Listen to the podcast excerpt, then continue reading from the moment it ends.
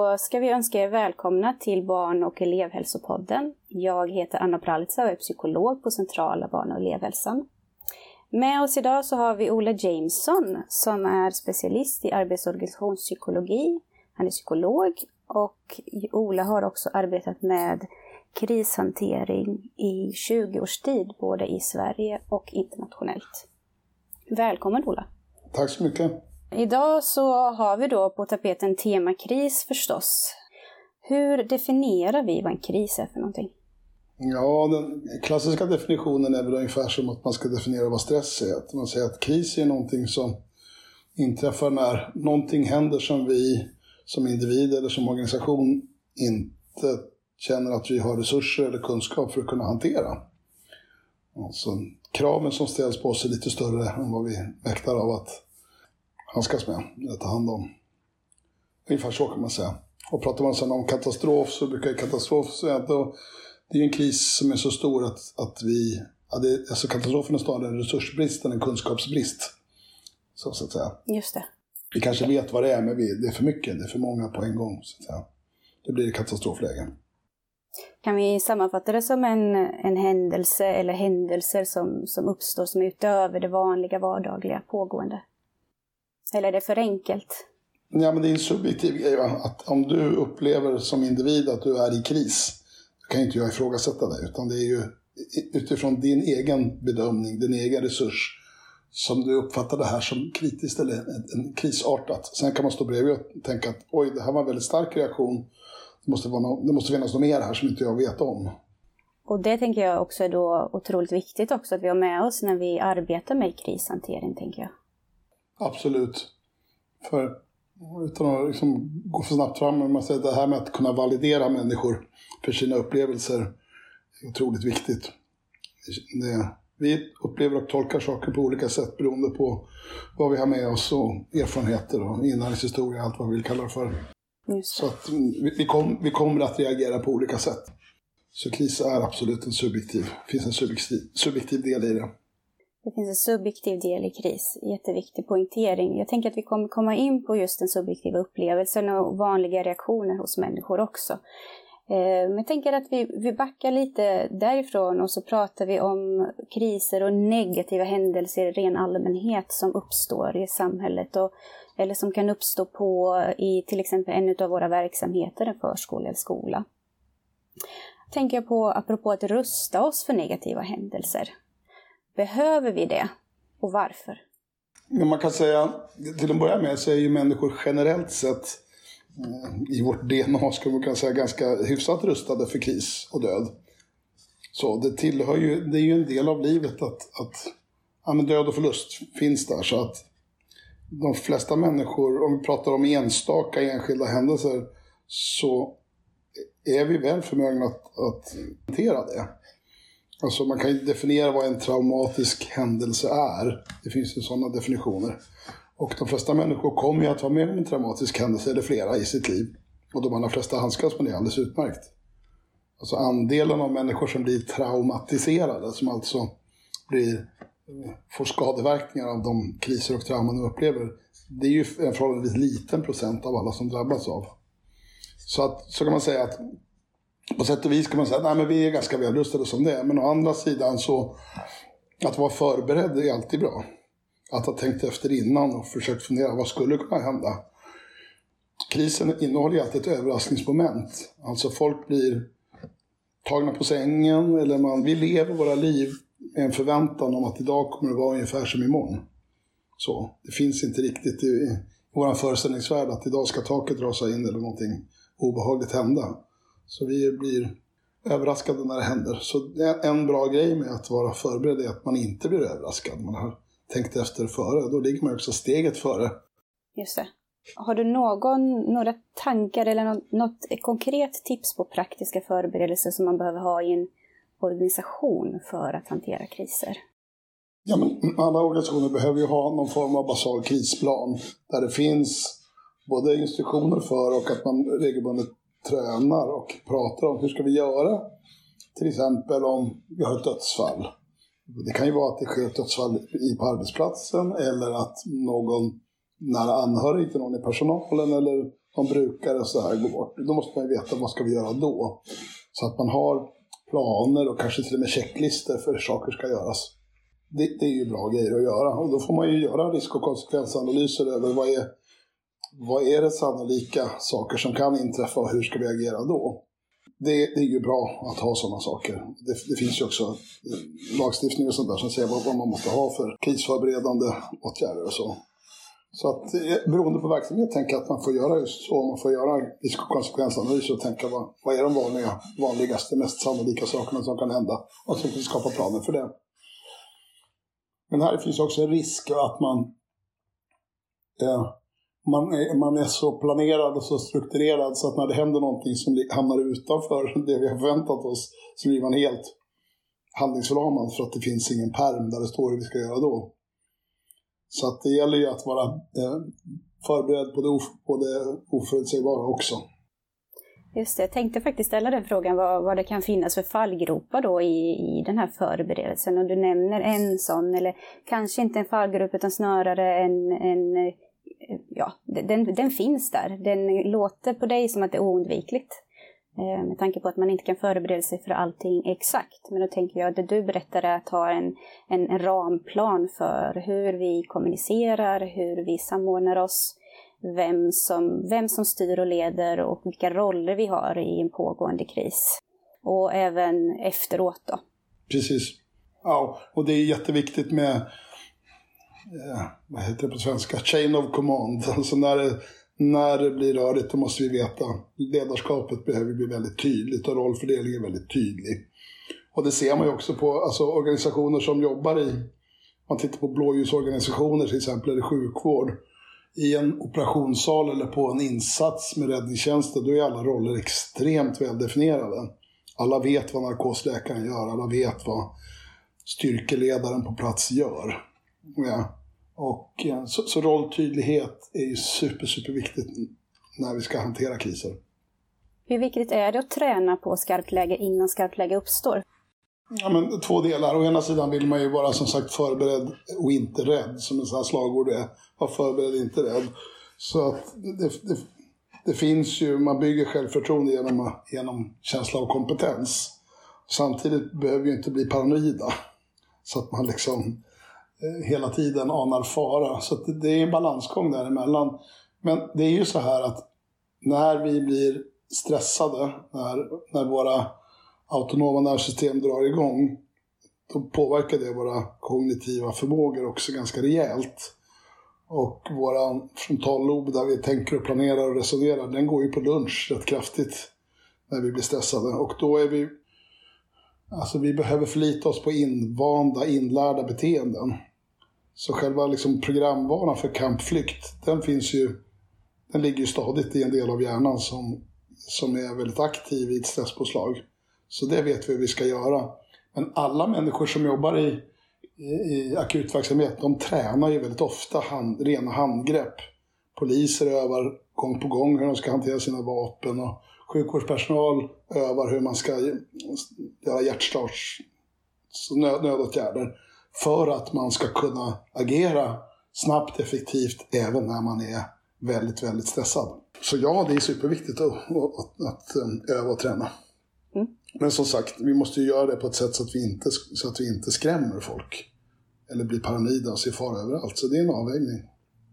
Finns det någonting vi ska låta bli att göra kopplat till kriser och gå det ens och, och, och tänka så och hantera och, och bete sig på det sättet när en kris pågår? Jag tänker att välja bort vissa typer av handlingar eller välja bort vissa typer av reaktioner.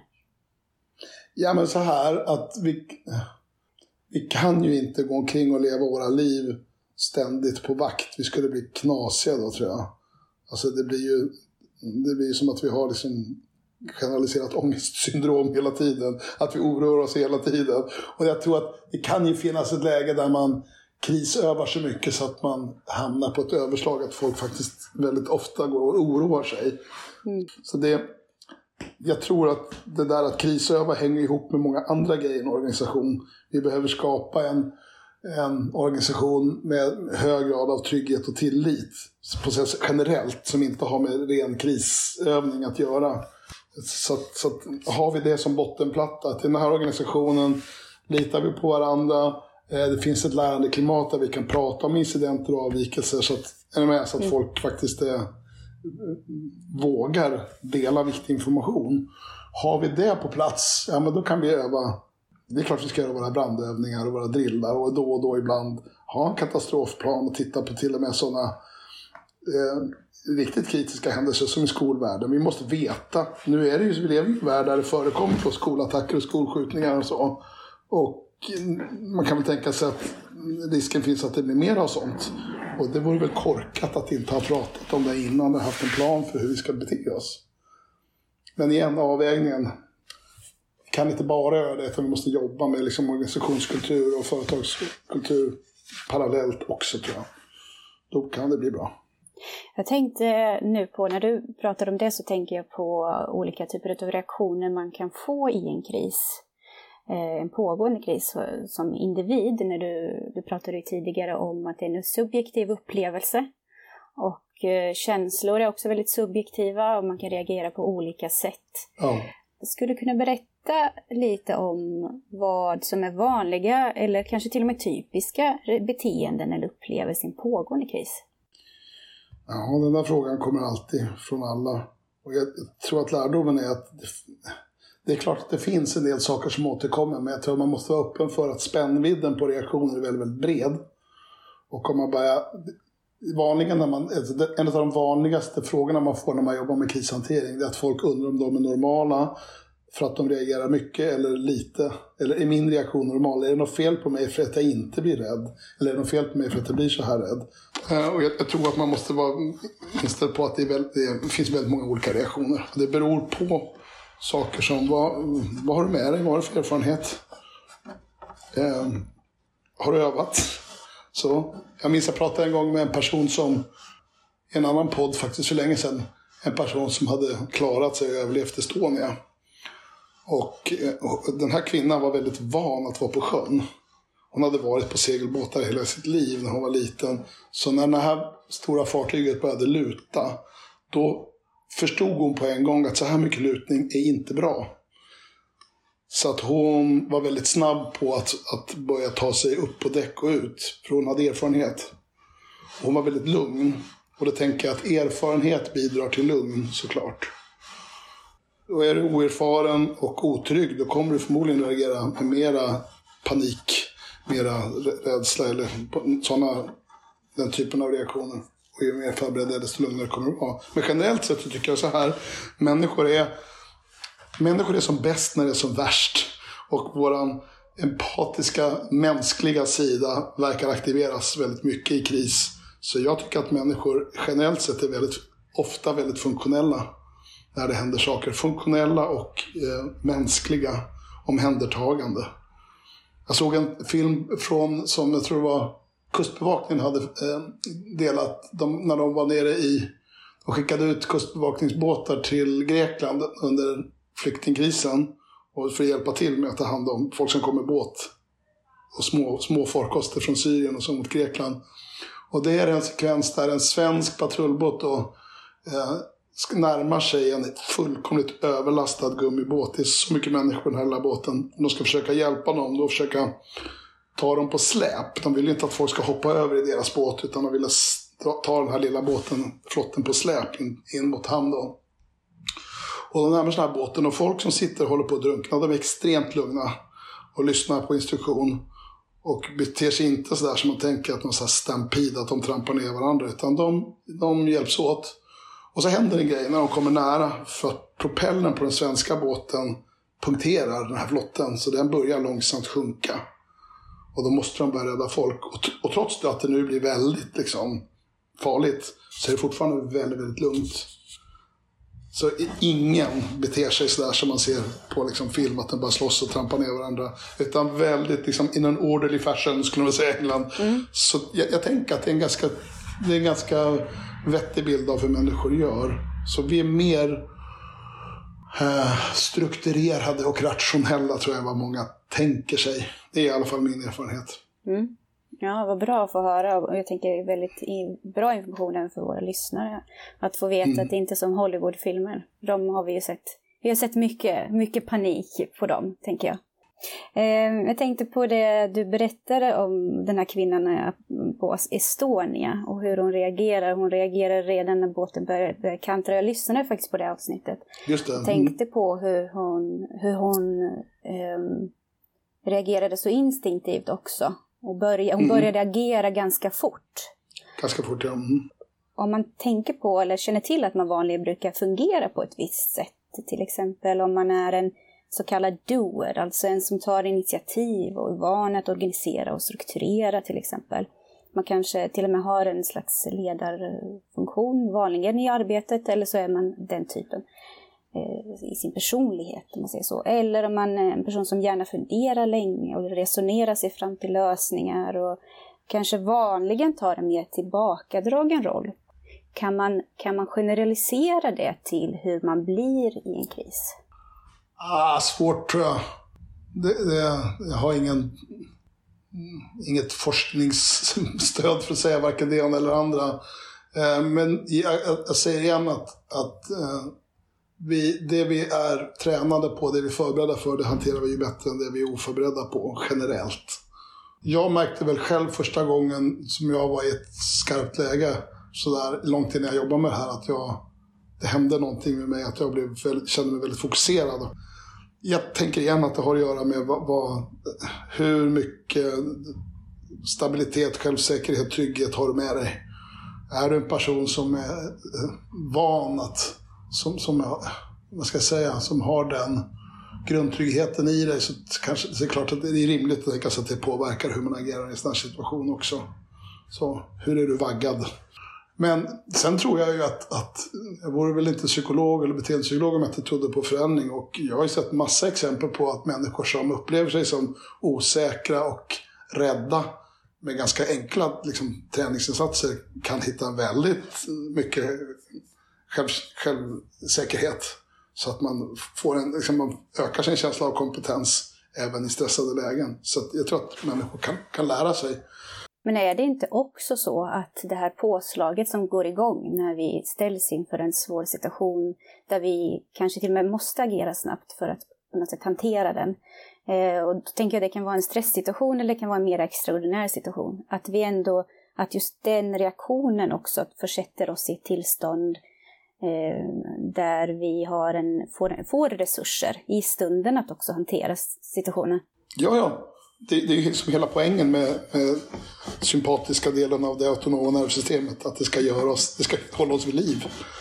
Så är det och vi har lärt oss en massa saker som vi behöver göra. Så att vi blir ju skärpt, mer skärpta. Men igen, det här kraftiga stresspåslaget gör ju att finmotoriken försvinner. Och finmotoriken i tänkandet också försvinner. Vi blir ju mera yxiga. Mer kraft och mindre finlir. Och det är ju bra ibland, men ibland om vi måste tänka mycket då är det, då är det dåligt. Så igen, vi, vi, vi behöver träna och vara förberedda. Om man vill gotta ner sig där så kan man med fördel läsa Kahnemans bok Tänka fort och tänka långsamt som han delar upp saker i system 1 och system 2 och hur vår hjärna funkar på olika de här systemen. Det ena systemet är lite långsammare, det andra är lite snabbare. Och det långsamma systemet kräver ju inlärning och kräver frontallob. Det snabba systemet går på, ja, det går på mera reptildelar av hjärnan då så att säga. Men det är ju yxigare. Mm.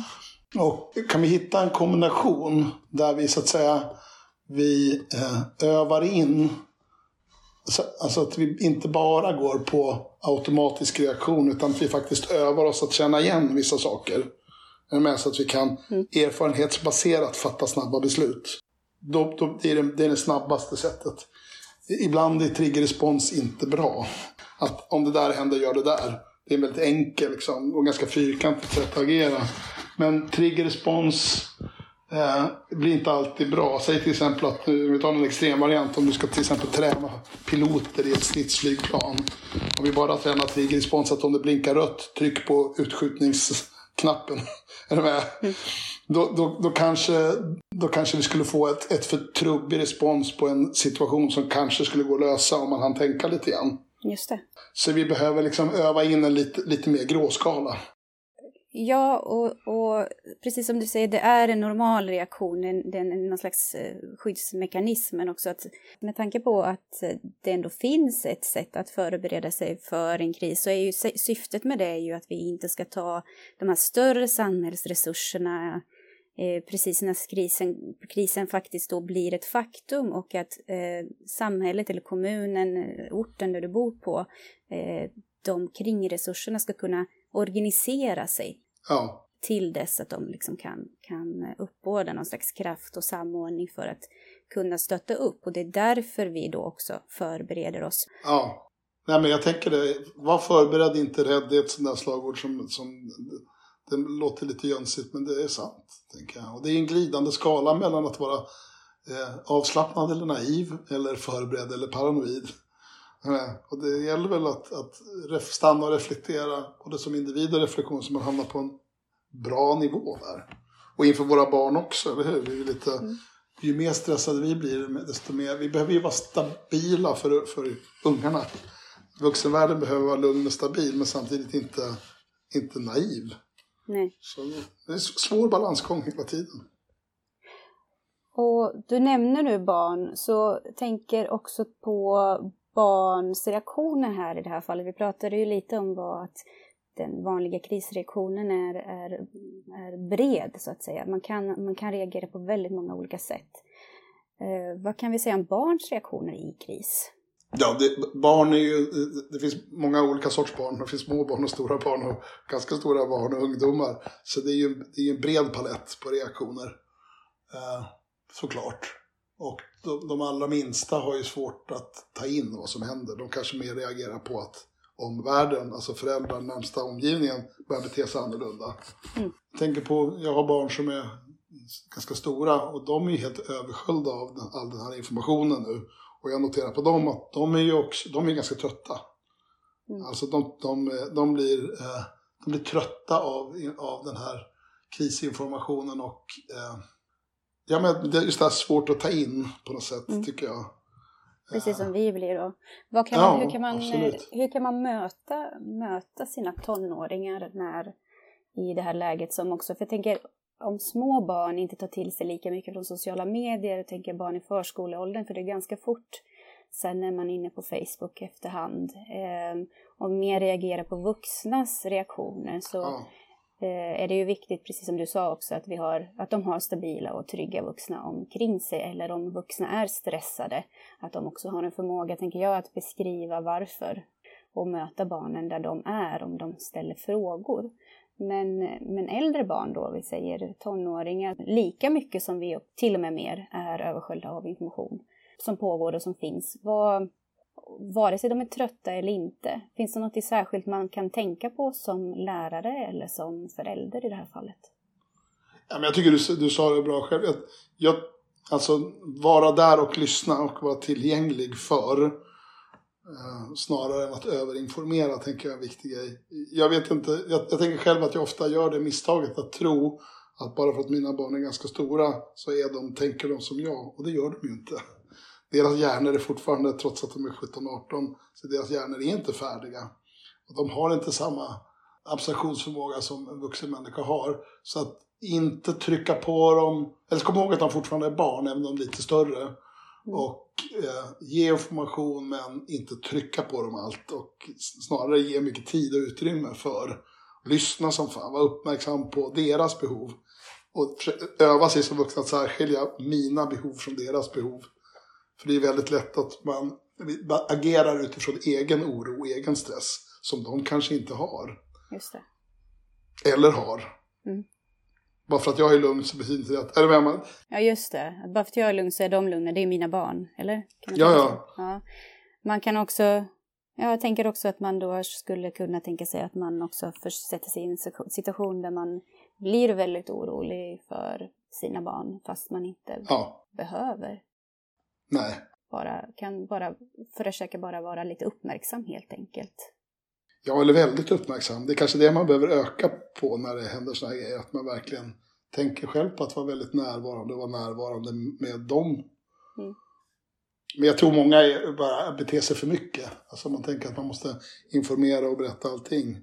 Det tänker jag att det kanske finns ett överslag av den som är gjord i all välmening, men det handlar kanske mer om våran oro själva mm. än vad det handlar om deras behov. Apropå det vi pratade om innan, media och kriser och det här informationsflödet som ständigt är på. Mm. När vi är trötta, en normal reaktion blir ju då, är man trött att man stänger av eller man inte tar till sig budskapen. Eh, och det tänker jag också är en, kanske en god strategi om man känner sig för överbelastad, eller en utav dem i alla fall. Men det tycker jag, absolut. Har du några tips för den som känner att det är för mycket negativt som man tar till sig eller, eller hör eller lyssnar till eller ser och att man bara känner sig alldeles matt och, och överbelastad av det. Har du några tips till den som person? Hur den kan, vad för strategier man på något sätt kan anlägga för att, för att må lite bättre i det här? Ja, men det som du är inne på själv, att man ransonerar på något sätt. Det är en ganska vanlig reaktion att man börjar söka mer information när man är osäker. Jag minns hur det var till exempel som nybliven förälder. När barnen var små och så var de sjuka. Och så ringde man till sjukvårdsupplysningen och så säger de så här. Det här låter inte som någon fara, var uppmärksamma. Men det nöjer man ju inte med. Så fort man har lagt på så börjar man googla. Mm. Och så får man 17 nya tips om möjliga åkommor och så, så ökar stressen. Så, så att mer information kan ibland skapa mer oro och ångest än vad den stillar. Mm. Så att jag, jag tänker att, att förlita sig kanske på några trovärdiga källor och ta ta lite information från ja, men typ så P1-information och sen kanske ransonera med andra. Mm. Och se till att man, alltså, en sån grundgrej för att hålla sig eh, fräsch i huvudet, det är att man äter, sover och rör sig och blir kramad på. Alla de här basala viktiga grundgrejerna. Mm. Så att man ser till att man är i utvilad så, så, och så liksom stabil som man kan själv. Mm. Då har man ju bättre förutsättningar att handskas med stress. Så. Eh, men för mig tänker jag så här, ransonera. Jag, när det här började med Ukraina så blev jag, kom på mig själv med att jag blev så här Twitter-knarkare. Alltså jag satt när, när invasionen började så jag vill ha all information. Och så finns det alltid en länk vidare någonstans. Det, och till slut så sitter man ju där så har det gått 18 timmar och jag har inte blivit klokare egentligen. Mm. Möjligen lite mer stressad. Så lära sig att säga stopp. Mm. Ja, lära sig att säga stopp som du kallar det ransonera. Så det behöver, ja. det tänker jag då betyder inte att man stänger av helt. Utan man, man nej, nej. fördelar informationen. Kanske när man tar till sig information, hur mycket, vilka källor. Är det det du pratar om? Precis så. Mm. Precis så. Uh, apropå då um, hur vi då blir påverkade, att vi liksom ändå söker information och, och som du säger uppe hela nätterna. Tänker att det är ju också en normal reaktion för vi vill ju också vara goda samhällsmedborgare som är informerade och uh, har lite, har någon slags koll på vad som händer i världen. Men det blir, tänker jag också, ett sätt att hantera situationen. Ja men det är ångestlindring. Ja. några, tar, några tar ett glas vin, andra letar med lite mer information, eller både och. Jag menar, det, det, är ju ett sätt att ångesthantera. Så var det ju för mig som ny pappa, eller hur, man var orolig för barnen. Då letade jag information. Det kändes i alla fall som att jag gjorde något. Och jag tror att många har den känslan nu också. Jag måste läsa mer, jag måste förstå mer. Att kunskap och information på något sätt ska göra, ska, ska ge mig ett lugn, ge mig ångestlindring. Och problemet är att jag ofta inte gör det. Utan Nej, väldigt mycket tänker jag i det här läget så blir det sådana här, ja men acceptansstrategier eller vad du vill. Att lära sig skilja på vad kan jag påverka, vad kan jag inte påverka just nu. Och just i världen som det är nu så är det väldigt mycket saker vi inte kan påverka. Men det vi kan påverka, det är vad vi gör för människor runt omkring oss. Fortsätta att agera vänligt, eh, empatiskt, lugnt, omhändertagande. Alla de här grejerna som jag kan göra, mm. som gör skillnad. Direkt i mina, alltså, så jag kan inte rädda världen men jag kan i alla fall vara en decent human being. Det kan man vara hela tiden. Och just det, och i det lilla då, ta hand om sina närmaste och, och nära och kära. Och det, det, kan också vara gott nog. Ja, absolut. Eh, apropå att vara schysst mot sig själv och, och ta hand om sig själv. Vad, eh, om man då får tänka på ordet klimatångest och så tänker jag, du nämnde ångest nu, krisångest, alltså känslan utav att ja. det, är för mycket, det är för jobbigt. Finns det någon, hur ska man veta att det är dags att söka hjälp? Eh, den där klassiska definitionen tänker jag att när din oro eller stress gör att du inte kan leva det liv du vill leva. du, blir, du upplever att du blir liksom mer och mer begränsad. Så där någonstans ska man väl kanske fundera på om man behöver göra någonting. Å ena sidan så tänker jag att det är viktigt att veta när man söker hjälp. Å andra sidan är det också viktigt för oss, eh, både som professionella människor men också som för oss själva, att normalisera saker. Det är okej okay att vara orolig om, om världen står på gränsen, kan stå på gränsen till ett världskrig. Det är en rimlig reaktion att vara stressad och ha ångest. Det är inget sjukligt med det. Och det tycker jag är superviktigt. De allra flesta människor som jag har jobbat med som har eh, mått dåligt har haft ganska goda anledningar att göra det. Eh, och det, det, finns en, tycker jag, en må bra-hets som kan vara hämmande. Det, ångest och nedstämdhet och sorg är ju ofta rimliga reaktioner på.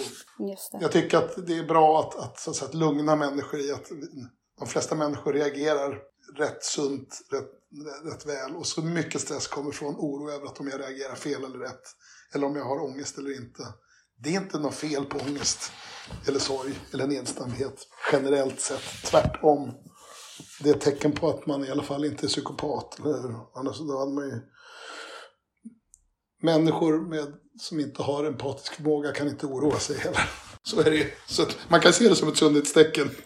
Ja, och precis. Och det omvända, om vi, om vi bortser från psykopatperspektivet, ja. så tänker jag det omvända är ju också faktiskt att, att om man stänger av lite grann, alltså vi klassiskt kallar det så, vi stänger av, eh, och det gör vi ju inte egentligen, men det finns som ett filter så vi människor har en förmåga att sätta på oss lite grann för att klara oss igenom olika typer av svåra situationer, så är det också, också okej. Okay.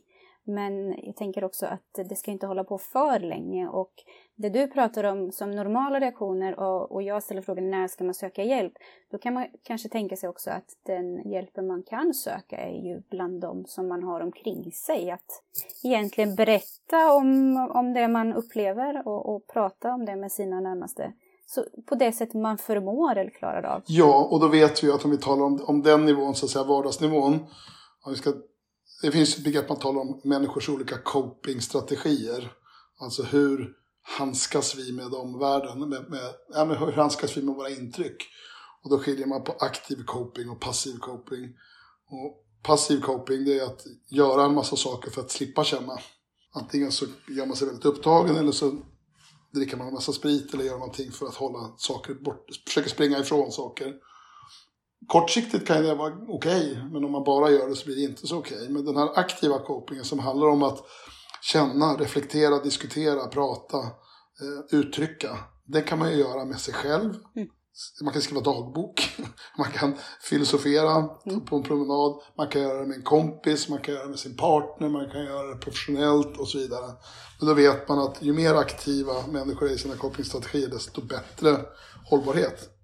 Så igen, privat och organisatoriskt skapa utrymme för reflektion och diskussion och tanke, det är ju proaktiv krishantering.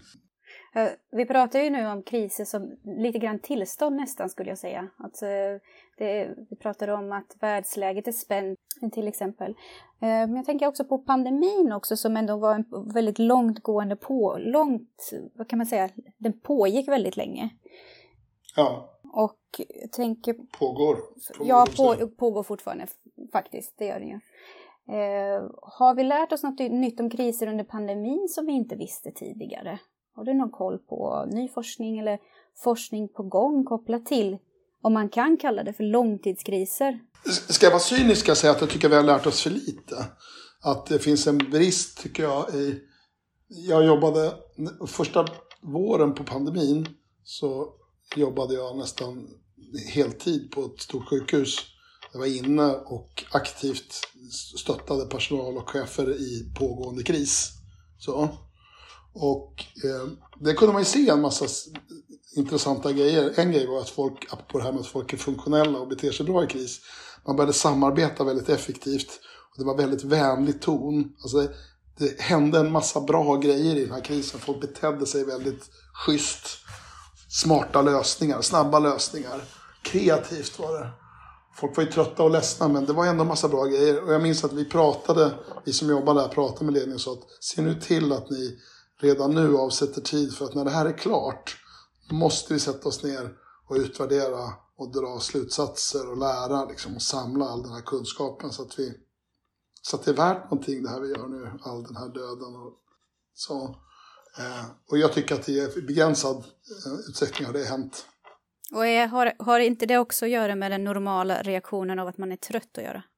Jo då, absolut. Mm. Men vi vet ju det på något sätt. Mm. Hur kommer vi att må efter det här kriget? Vi kommer att vara trötta. Är det rimligt att tänka att vi kommer att vara det? Hur ska vi göra då? Ja, vi måste göra en plan för hur vi ska göra det då. Mm. Och den, man orkade inte göra det. Men det är ju en utmaning tänker jag nu. Att vi tänker efter hur ska vi hantera det här? Hur ska vi ta hand om det? Hur ska vi lära? Hur ska vi bli bättre? Mm. Och det måste man ju skapa strukturer för.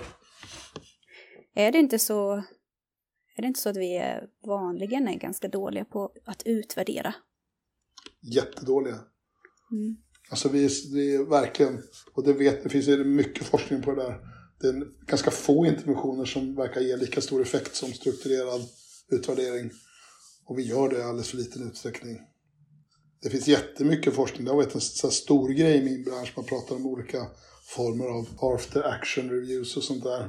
Då ser man att folk som gör det, de, det påverkar output väldigt, väldigt mycket. Så man kan få höjningar i output som är så chockerande höga siffror. Folk pratar om 25-procentiga förbättringar. Och ändå gör folk inte det. För att det är svårt och det är jobbigt.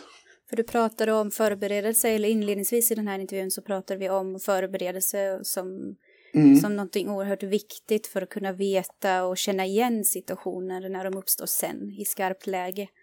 Och ja. en av förberedelserna bör ju då också vara att faktiskt utvärdera det som har hänt.